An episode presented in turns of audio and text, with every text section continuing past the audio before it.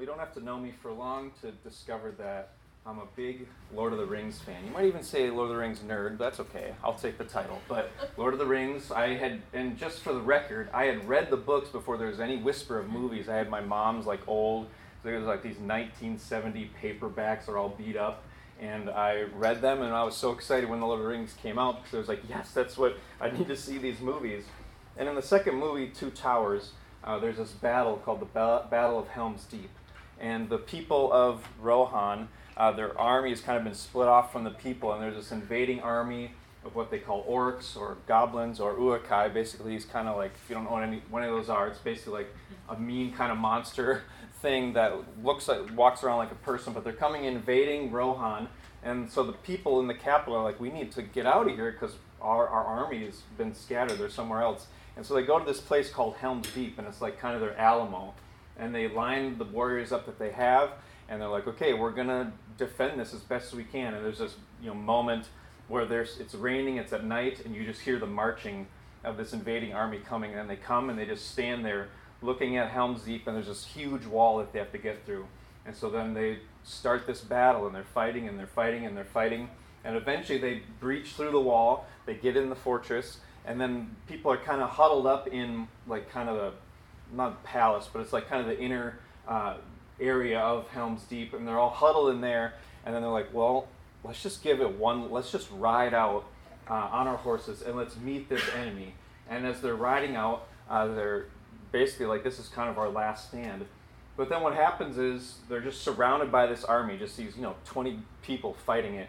And they look up uh, to the east and they see this guy on a white horse, uh, who's Gandalf, who's the wizard in this story and they see him, and it's like he had left five days earlier, and he said, on the fifth day, look to the east. I'm going to go find the you know the riders of Rohan, this army, your cavalry that has been separated from you. I'm going to go find them in five days. Look to the east, and fifth day, the sun's rising. They look to the east, and then with Gandalf comes this army of all these riders that are there, and then they're just like, Gandalf, he came, and then they ride down this hill into this invading army, and they just uh, cause them to retreat, and then the battle is won. And when I see this scene, when I watch it, it kind of gives me chills. And I've always thought like I'm just kind of a weird person that's too into this, but it kind of gives me this chills, these chills, and sometimes uh, has me has tears in my eyes. And I thought it was just me, but it turns out that Tolkien, J.R.R. Tolkien, who wrote these books, actually saw these as really powerful moments that we all uh, are looking for in our lives. He called them uh, a eucatastrophe, E-U catastrophe, and it's from two Greek words. EU means good, and catastrophe means like a sudden turn. And so it's a good catastrophe, a good sudden turn in what's happening. And Tolkien said, uh, I coined the word eucatastrophe, uh, the sudden happy turn in a story which pierces you with a joy that brings tears. And this is what one article said. He said, according to Tolkien, a eucatastrophe in a story often happens at the darkest moment, when all seems lost, when the enemy seems to have won a sudden joyous turn for the better can emerge. It delivers a deep emotional reaction in readers, a catch of the breath, a beat and lifting of the heart, he wrote. And another quote a massive turn in fortune from a seemingly unconquerable situation to an unforeseen victory. And the way I kind of like summarize what they're saying is that uh, it's a happy ending when it seems furthest from possible. And what this leads you to is this joy. It's like, I have no idea how a happy ending can come out of this. And it's like we're at the darkest moment all teams lost, and it's like the eucatastrophe is when all of a sudden a happy ending becomes possible when it seems seemed furthest from possible, and it leads us to joy. In this series, uh, we're doing in the book of Exodus, which is the second book uh, in the Bible. Uh, it's part of the Pentateuch or the Torah, the first five books of the Bible Genesis, Exodus, Leviticus, Numbers, Deuteronomy. And these books kind of were like the constitution for the people of Israel. These were like what set them up, told them who, they, who their God is, uh, what God has done for them, who they are now, and how they ought to live. And so it's kind of like their constitution. We're in the, the second book of Exodus, and it tells us Israel's origin story of how they were enslaved in Egypt and how God came and brought them out of Egypt to the land that He had promised to their ancestors 400 years ago. And uh, this, these events happen, you know, like 1200 to 1500 BC, so over 3,000 years ago, which, you know, we kind of take Bibles for granted the fact that the things written in here, even the earliest things, are like 2,000 years ago about Jesus. or 3,000 years ago that were reading this Exodus story, we like still read it today as something that's relevant in our lives. And really, this is a story about freedom, freedom for Israel, but it points to the freedom that we all need because Genesis, the first of the Torah, which just is uh, a Hebrew word which means instruction, these instructions for who God is and what life is supposed to be like and what uh, how we follow Him. The first book, Genesis, starts with the creation of everything and then the creation of human beings and how human beings, uh, we've gone down this path that has brought all the bad into this world that we see. And so this isn't just uh, a story about Israel's freedom, but a story about all of our freedom that we're looking for. And so far in this story, we've seen at the beginning of Exodus that we saw things are not how they're supposed to be. The people of Israel have lived in Egypt for 400 years. They were brought to Egypt because there's a big famine where they lived, and one of their family members brought them down to Egypt to have refuge. But then eventually, that family member who knew the Pharaoh at the time died, and over 430 years, they're like, what are these people doing here? Like, there's so many of them. They forget they came here because of one of their family members served uh, the Egyptian Empire. And then they're like, we need to take care of this so they don't rise up and attack us or revolt. And so they're like, let's enslave them and put them to work. And then, secondly, let's start killing their every baby that is a boy that's born to them. And so they're uh, murdering and enslaving the people of Israel. And God sees this and He sees this is not how it's supposed to be. And so, God, we read that God sees and He hears their cries and He knows what's going on. And then He steps into action to do something about it through a man named Moses. And Moses is a Hebrew, an Israelite, who gets raised in the palace of Pharaoh. That's, you know, we have to go back in the story to see how that got there. But then eventually he, he runs because he murders an Egyptian. He runs out into the wilderness. And this is where he encounters God in the burning bush, a story where a lot of us are uh, probably familiar with, where God says, I want to use you to bring my people out of Israel. I want you to tell Pharaoh, let my people go, and I'm going to bring you out. And then last week we saw God uses these 10 plagues uh, to tell Pharaoh, you need to let my people go. I mean, he tells him, let my people go. If you don't, here's what's going to happen. And so 10 times, uh, well, nine times, Pharaoh says, no, I'm not going to let them go. And so God sends a plague, gets another chance, says no, sends another plague. And we saw uh, Pharaoh's hard heart there is why he's judged by God in that way. And last week we talked about how we all have that hard heart, resistant to what God is saying.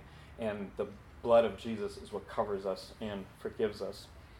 So that brings us to today. They've left Egypt. God has liberated them through the plagues. They've left Egypt, and now they're on their way out of Egypt. And actually, uh, the main chapters are chapters 14 to 15, but uh, chapter 13, verse 17 is where this all starts. It's on page 56 if you're using the black Bibles from the back. Uh, page 56 is Exodus chapter 13, verses 17. And here what we see is that, uh, I'll, I'll just read these verses, chapter 13, verse 17. When Pharaoh let the people go, God did not lead them by the way of the land of the Philistines, although that was near. For God said, Lest the people change their minds when they see war and return to Egypt. And so God's like, Here's this path which would bring us in conflict with the Philistines. I'm not going to lead them that way because I know they can't handle that right now. Verse 18 But God led the people around by the way of the wilderness toward the Red Sea, or in some translations, the Sea of Reeds and the people of Israel went up out of the land of Egypt, equipped for battle. Moses took the bones of Joseph, Joseph with them. Joseph was uh, the person that was part of their family that worked for the Pharaoh 400 years before these events, and he's what got his family down to Egypt, and he was working for the, the government. And people forgot who this who, who's Joseph. They all forget, and so then they're like, "Why are these people here? Let's enslave them." And Moses took the bones of Joseph with him, for Joseph had made the sons of Israel solemnly swear, saying, God will surely visit you, and you will carry up my bones with you from here. And they moved on from Sukkot and encamped at Etham on the edge of the wilderness. And the Lord went before them by day in a pillar of cloud to lead them along the way, and by night in a pillar of fire to give them light, that they might travel by day and by night. The pillar of cloud by day and the pillar of fire by night did not depart from before the people. And so we're told like these real places, like their travel itinerary, um, giving us historical data of like here's what happens, here's where they went. They didn't go that way, uh, but they went this way, and then they stayed here. And God's leading them. He's with them. His presence is with them. That I brought you out of Egypt, and now I'm going to lead you uh, the rest of the way. And yet, it's His presence is made manifest by uh, these pillars of cloud and fire that are leading him. then chapter 14, we start getting to the verses that uh, were read for us earlier by Maggie. Uh, says, Then the Lord said to Moses, Tell the people of Israel to turn back and encamp in front of Pi Hahiroth, between Migdol and the sea, in front of Baal Zephon. You shall encamp facing it by the sea. For Pharaoh will say of the people of Israel, They are wandering in the land, the wilderness has shut them in, and I'll harden Pharaoh's heart. They will pursue them, and I'll get glory over Pharaoh and all his host, and the Egyptians shall know that I am the Lord. And they did so. And so God tells them, Turn back, and he gets them in this position where he is saying, I know what Pharaoh is going to do. I know Pharaoh is going to harden his heart, and he's going to come after them again. He's going to pursue them. Like, you know, so imagine it's like here they are in Egypt, and God liberates them, and then they leave, and God brings them to this place where they're along this sea, and God knows Pharaoh is going to leave Egypt, and he's going to come after them. And so he set them up in this position, and he puts them in this place for a purpose. In verses 5 through 9, we're told how the mind of Pharaoh and his servants was changed. They're like, What have we done? Uh, verse, um, verse 5. What is this we've done that we've let Israel go from serving us? They're like, We just let our whole workforce go. This was a big, a big mistake. And so their minds are changed. And then in verse 8, uh, so we get, last week we talked about Pharaoh's hard heart. So we see here that his mind was changed, his heart is hardened. But then in verse 8, the Lord hardened the heart of Pharaoh, king of Egypt and he pursued the people of Israel while the people of Israel were going out defiantly. The Egyptians pursued them, all Pharaoh's horses and chariots, and his horsemen and his army, and overtook them and camped at the sea by Pi Hahiroth in front of Baal Zephon. And so it's both, as God has revealed himself to Pharaoh, that causes Pharaoh to harden his heart, but Pharaoh is also hardening his own heart.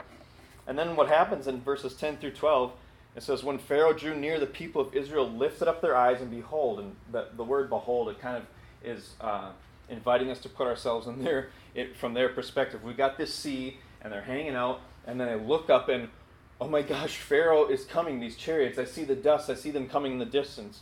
And we're told that when behold, the Egyptians were marching after them, and they feared greatly. And the people of Israel cried out to the Lord.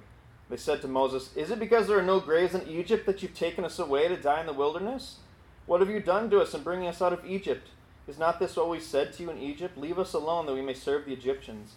For it would have been better for us to serve the Egyptians than to die in the wilderness. And Moses said to the people, Fear not, stand firm, and see the salvation of the Lord, which he will work for you today. For the Egyptians whom you see today you shall never see again. The Lord will fight for you. You have only to be silent. And so Pharaoh pursues, and they're, they're fearful, and they cry out and you hear what they say. Uh, they prefer, it would have been better to be slaves in Egypt than to be out here. And in many ways, it's like that's familiar and predictable. They know, at least they knew it was coming. Like, sure, we're getting beat up, sure, we're enslaved, but at least we know there's food. At least we know we're not dying, like we're living at least. And so often, we'd rather stay with what is familiar than risk trusting that we have to step out into something and trust. It's like, I know how this works. This is familiar. It's predictable. Even if it's enslaving me and terrible for me, at least I know how it works. It's predictable. If I step out of that, then there's a risk there, and I have to trust. And what I find always helpful for looking at these stories is that sometimes we think, God, if, if I saw what happened in the Exodus, if I saw the plagues, and I saw all this stuff, I saw the fire of cloud, you know, God, if you just showed up in my backyard in a pillar of cloud and fire, I would surely believe. But look, look at what these people are experiencing. They just saw all this crazy stuff, and it's and they're like, just let us die, Moses. Like is it's like they so quickly doubt God's ability to come through for them, and so we always struggle with that. But what Moses says is, "Fear not, fear not." They were greatly afraid, and he says, "Fear not" to them. Then God gives them instructions, verses 15 to 18. Why are you crying me? Tell the people Israel, Israel to go forward. Lift up your staff and stretch out your hand over the sea and divide it, that the people of Israel may go through the sea on dry ground. And I'll harden the hearts of the Egyptians so that they shall go in after them. And I'll get glory over Pharaoh and all his hosts, his chariots, and his horsemen. And the Egyptians shall know that I am the Lord. And I've gotten glory over Pharaoh, his chariots, and his horsemen. In verse 19, the angel of God who was going before the host of Israel moved and went behind them, and the pillar of cloud moved from before them and stood behind them, coming between the host of Egypt and the hosts of Israel. And there was the cloud and the darkness, and it lit up the night without one coming near the other all night. And so God is like, I've brought you here. Now I'm going to protect you, and now I'm going to do something on your behalf. And God tells Moses, He tells him, This is what I want you to do. I want you to stretch out your hand, stretch out your staff over this sea that's sitting in front of you. Like you've got the sea on this side, and you've got Egyptians on this side, and they're sitting right here, and there's no way out. They're backed into a corner, and God says, I want you to stretch out your hand over the sea, and I'm going to make a way for you to get through this. And the Egyptians start pursuing them. God divides the waters of the sea, and the Egyptians start pursuing them. But as they go through, the wheels of their chariots are like getting clogged up by some of the you know wet sand or dirt or whatever. And then they're also being kind of thrown into this panic by uh, this the presence of God there. And then the Egyptians recognize. They say the Lord fights for them against the Egyptians. So they're seeing what is going on here? This should be super easy. These people have got nothing. We've got our best stuff out here, our chariots, our horsemen, and yet we can't even touch these people. And so, like, God is fighting for them, they say. And then verses 26 through 29, after Israel has crossed through this sea and the Egyptians are pursuing them, God says, okay, stretch out your hand again. And now what's going to happen is that sea is going to come back and it's going to take out these Egyptians. Because remember, God said, who you see, these Egyptians you see, you shall never see again. And so then, verse 15, verse 29 of chapter 14. But the people of Israel walked on dry ground through the sea, the waters being a wall to them on their right hand and on their left. Thus the Lord saved Israel that day from the hand of the Egyptians. Israel saw the Egyptians dead on the seashore. Israel saw the great power that the Lord used against the Egyptians. So the people feared the Lord, and they believed in the Lord and in his servant Moses. So we're told this is how God saved them. And they see actually the Egyptians, I mean, probably, you know, this story in like kids, you know, learning books isn't going to have the dead bodies of the Egyptians floating up on the seashore, which is what we're told here. They saw them floating up on the seashore, and they saw the great power of the Lord that He used against them. And so what happens is they fear the Lord. Earlier, uh, they were afraid when they saw the Egyptians, and uh, uh, Moses said, Fear not.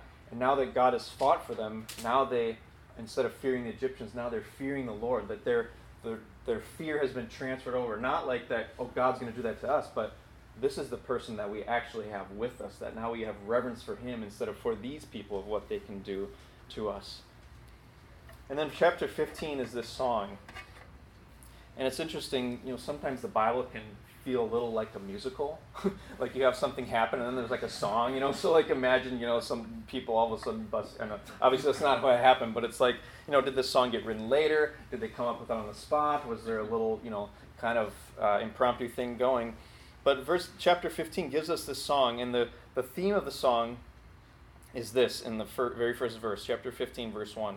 I will sing to the Lord, for he has triumphed gloriously. The horse and his rider he has thrown into the sea.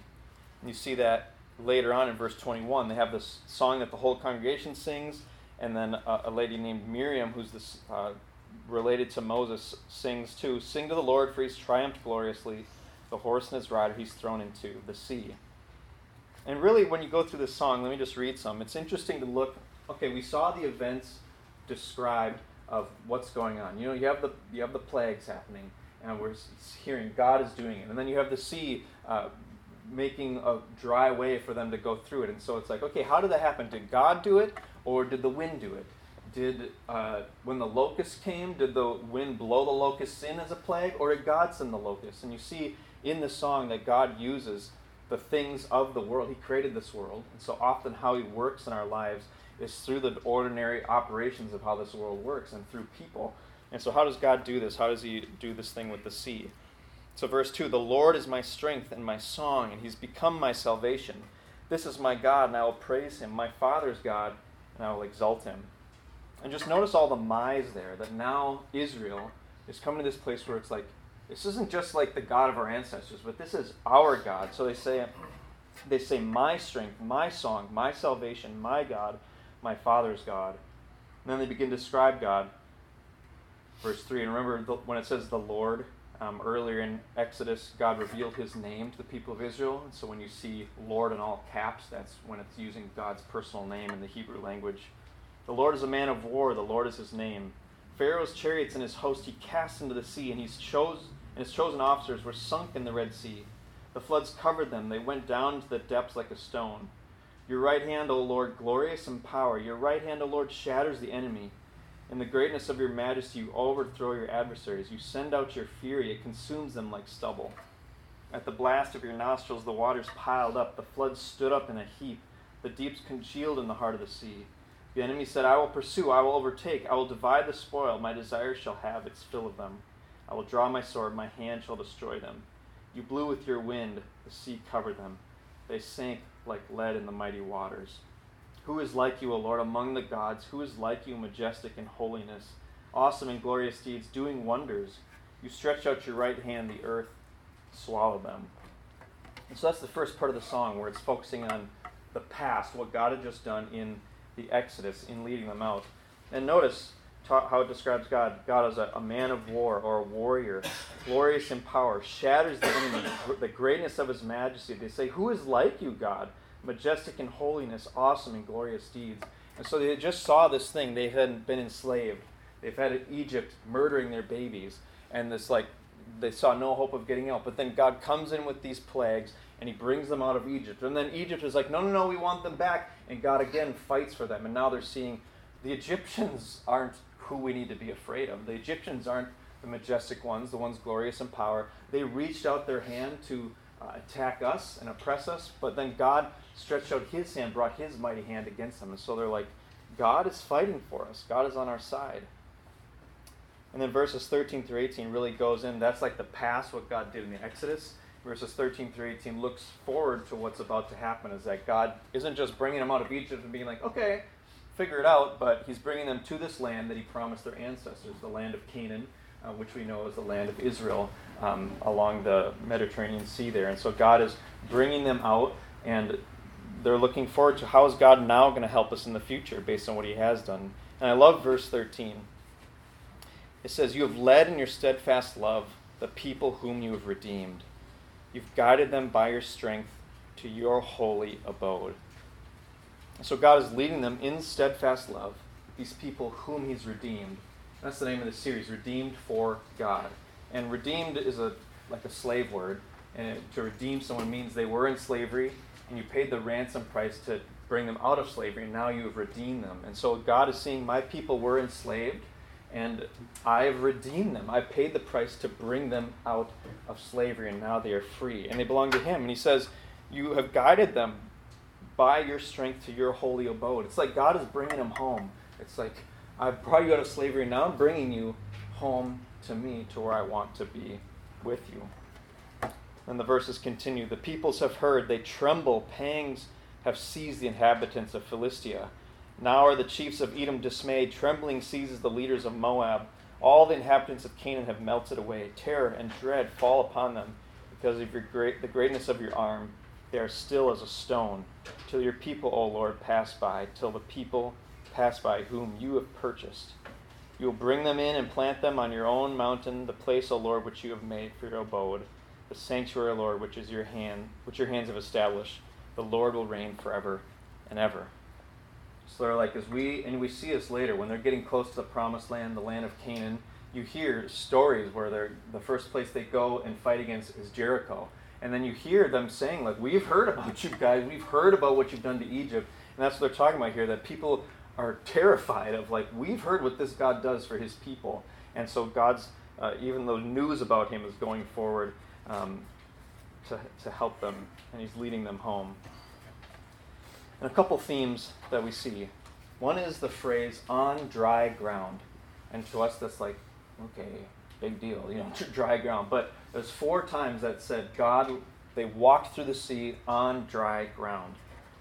And I take it to mean where there was no way, God made a way. Like it was a sea, and we walked on dry ground, like going over and over in that. Like if somebody said, "What was that like?" It's like we walked on dry ground. You know, it was crazy. Like, how, why is this? This shouldn't be possible. Where there was no way, God made a way. And this is where we come back to our word at the beginning: a eucatastrophe, a happy ending, where it seemed furthest from possible, where it seemed impossible. And that leads to joy. Like, we, we saw no way. How are we going to get? Here's a sea, here's Pharaoh's army, and here's us. What are we going to do? But what happened is God made a way where there wasn't a way. We walked on dry ground. And it leads to joy, and you see that in the song. The song they sing, that they express this joy in song. And that's another theme, the victory that God's, the song says, I will sing to the Lord, for he's triumphed gloriously. the horse and his rider, he's thrown into the sea. And the truth is of that, if you've trusted in Jesus, these people are transferring their trust to God, like you're the one that we're going to follow. And if we've trusted in Jesus as our King, the one we're going to follow, one day we're going to be singing those words around His throne, seeing, You made a way where there wasn't a way. You made a victory where I thought defeat was the only thing, and now we're going to sing those words to Him. But a major theme, kind of major theme through this chapter, is of fear. In chapter 14, verse 10, it said, They looked and saw Pharaoh coming, and they had great fear. And so if we just consider what's it like, what was it like to be them in that moment? Like you're surrounded, you're stuck, you're trapped, you're hopeless, overwhelmed, they're despairing. And I wonder if there's things in your life right now that has you feeling that way. Like, I've gotten myself in this situation, or I've got this thing that just keeps coming back to my life, or I've got this thing, this circumstance, and I just don't know how to deal with it. I just feel surrounded. I feel trapped. I feel overwhelmed. I feel like I'm despairing. And I just, I just want to give you a moment, and we'll come back to it. To, if you have a bulletin or in your phone or something, or just kind of mentally, to write it down. What are things right now that you feel like overwhelmed in? Or you're like, I don't see any way out of this. It's just, you know, I feel trapped into it. And I, you know, sometimes um, I feel like our, at least um, Katie and I's like immediate reaction is like, okay, we've got this problem. What can we do to get our way out of it? It's like there's we're stuck, and it's like we gotta we gotta research, we gotta talk to people. There's a way out of this, and maybe sometimes you've tried that, or in this whatever this thing is that maybe you have is like I've tried everything, and nothing could get me a way out of it. What's something right now? Maybe it's a a person that's difficult, or maybe it's a, some suffering in your life that you're dealing with, or maybe it's a sin that keeps coming back to you and keeps grabbing onto you. I just want to give you like a minute of silence to think about that and write it down if you are willing to on something um, that you have.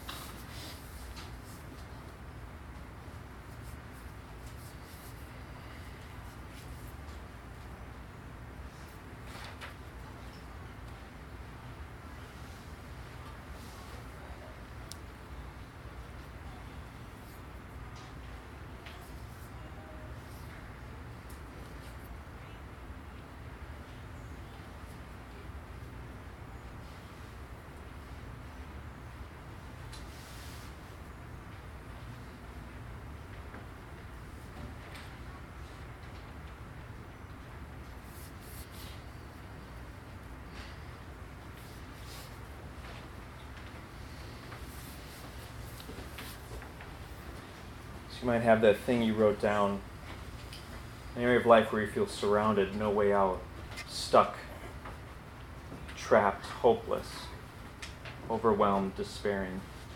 And what's interesting when we look at Israel is God actually put them in that place where they felt trapped, surrounded, overwhelmed, despairing. And God put them in that place for purpose. He said, This is I have a reason for putting you in that spot. And that's the same, that's true for you too. And so this, the first fear they have is the fear of the Egyptians. But then what happens is Moses speaks to them. He says, Fear not.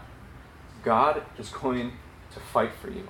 All you need to do is be silent or be still, not, you know, despairing or worrying.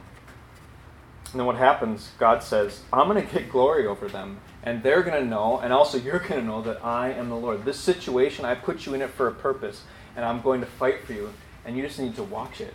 And then what happens is God says, I'm going to get glory over Pharaoh. Like right now, you're who he's glorifying. You're who he, you're he's he's who you're revering, he's who you're afraid of, he's who you think is mighty and strong and majestic, but I'm going to transfer your I'm going to get glory back from him by showing you I'm going to fight for you on your behalf.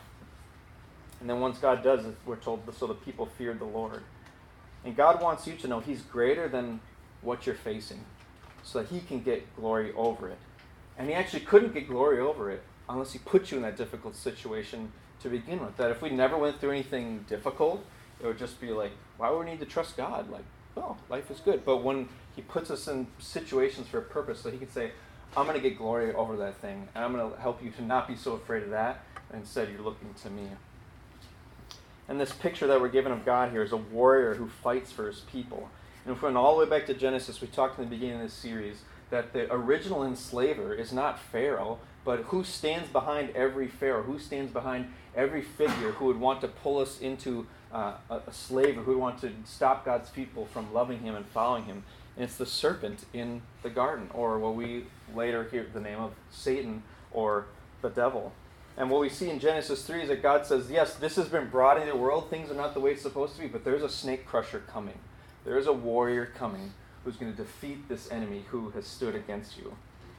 And when the people of Israel later on, they saw, you know, God has fought for us, and He's going to bring us this king, this warrior king, who's going to defeat our enemies. They called him the Messiah, the anointed one, or in Greek, it's the Christ. And then they're, they're waiting, they're waiting, they're waiting. And then even in Luke chapter 1, where we're reading about, even before Jesus' birth, that the Zechariah, um, one of Jesus' relatives, it has this, he sings a song, another musical moment. he sings a song saying, God, you've raised up salvation for us. Someone who's going to free us from our enemies, who's going to take us out of the hand of all who hate us. And so it's the same language. But then when Jesus comes, he's putting himself in this position where I'm coming to bring freedom. I'm coming to fight your enemies. But he doesn't fight the enemies everyone expected because people are expecting, yeah, it's going to be just like back in the day with Pharaoh. He's going to kick out the Roman Empire. We're going to get our land back. He's going to free us. He's going to defeat our physical enemies. But Jesus came to fight the enemies of sin and Satan and death. That those are who he defeats. And really, it's like pull back the curtain and who's behind Pharaoh? Well, it's the same person that's been there against humanity all along from the beginning.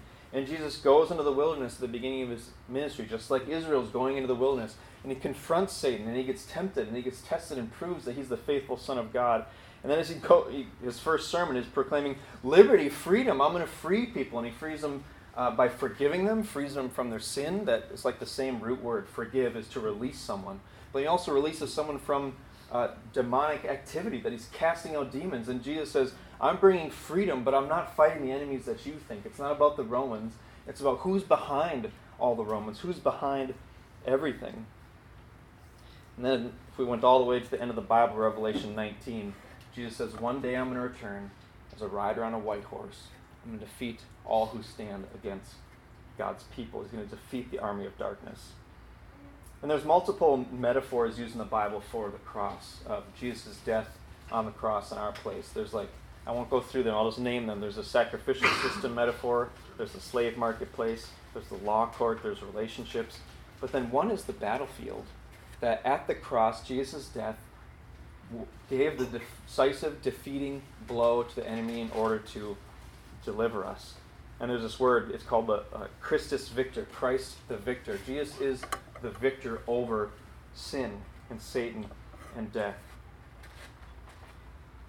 So at the beginning, we talked about a eucatastrophe. And just as Tolkien led his characters to need salvation, God led his people in a place where they needed salvation. Tolkien said this happy ending, when it seems furthest from possible, resonates because we all want it for our own story. We all want a happy ending. You know, as you know, we might think it's kind of like kid stuff to say, and they all lived happily ever after. But we actually long for that. We want that. We want stories to end in that way.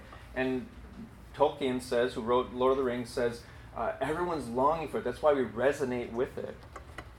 But between the Exodus and the Promised Land is the wilderness journey, a place of testing of faith, where there'll be a battle, and God is going to fight. And there's in the New Testament, there's all this battle imagery for the uh, the Christian life. For instance, Ephesians six, where Paul uh, is writing this letter to this church, and he's like, "Look, you're not fighting in flesh and blood. You're fighting against the spiritual powers of darkness. So put on the armor, not physical armor, Put on the spiritual armor you need for that. And it's all the things that Christ has given you is the armor to fight against those powers. And so, how does that battle show up in everyday lives? Well, Satan will use two big things sin and suffer, suffering to separate us from God and to drag us back into slavery. And he uses them to convince you God's not really with you, and God isn't really for you, He's against you. And so we could think, well, because I've sinned. God isn't with me anymore, and He's against me. He's turned against me. And Satan would tell us, Look at you. How could anyone love you, someone like you? And Satan wants to use that sin for us to believe that God doesn't love us, that He's against us and not with us. Or because of suffering. It means God isn't with me and He's against me. Suffering, we say, Well, where are you, God? If you really were with me and if you really were for me, if you really loved me, this wouldn't be happening to me. And there's an enemy at work, however, directly or indirectly. We're in a battle. You might feel like the Israelites God, you're just going to let me die here? like, what? Why'd you lead me here? Why did you lead me out here to die? And his goal is to turn us from God by convincing us that God has turned against us. But if we read this great passage in Romans chapter 8, I'm not going to explain it, but it's really uh, one of the writers of the New Testament going into why should we we shouldn't have any reason to believe God is against us. Romans chapter 8, 31 through 39 says, What then shall we say to these things? If God is for us, who can be against us? He who did not spare his own son, but gave him up for us all, how will he not also with him graciously give us all things? Who shall bring any charge against God's chosen? It is God who justifies. Who is to condemn? Christ Jesus is the one who died. More than that, who is raised and who is at the right hand of God, who indeed is interceding for us. Who shall separate us from the love of Christ? Shall tribulation or distress or persecution or famine or nakedness or danger or sword? No, in all these things we are more than conquerors through him who loved us. For I am sure that neither death, nor life, nor angels, nor rulers, nor things present, nor things to come, nor powers, nor height, nor depth, nor anything else in all creation will be able to separate us from the love of God in Christ Jesus our Lord. Whether it's sin, who can be against us if God is for us? God gave his Son to love us. And whether it's suffering, it does not separate us from the love of Christ. And the enslaver may try to lay claim to us, but Jesus, like we literally have these words in the Bible of him saying, They're mine. They belong to me. No one's going to snatch them out of my hands. And so the enemy cannot take you from Jesus. He says, No, they're mine, and no one can take them away. And you wrote that list earlier of things you might feel overwhelmed by or trapped in. And I just want you to write, you know, really simple thing to the side of it, or if you didn't write it down, that's fine is I want you to write a greater than symbol to represent that Jesus is greater than those. And I, this is how I remember greater than symbols. My wife's a math teacher. I could have asked hers. Is like greater than means, you know, that's this is what the symbol looks like. Is that that's the thing you want to eat? Do I want ten fries or one fry? Ten fries greater than. I'm gonna eat that. So in this little thing of like this is the stuff overwhelming me where I feel trapped. It's like, uh, well, Jesus is greater than that thing. That Jesus is always greater than the things that are around us, whether it's sin whether it's suffering, that He uh, takes away the power of sin by suffering in our place. He takes away the power of suffering by entering into what it's like to be us. He knows what it's knows what it's like to suffer, and He entered into it to overcome it. And so maybe you feel stuck, trapped, overwhelmed, doomed, hopeless, no way out. But there is a way out to a happy ending. There's a path to freedom and it's Jesus. And so don't let those things have victory over you, but rejoice in the victory that He's given you. Let's pray.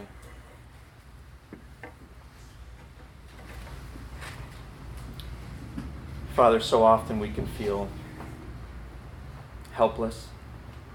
We so quickly get into situations where we feel completely overwhelmed, we don't know what to do, and we forget that you're in the picture too.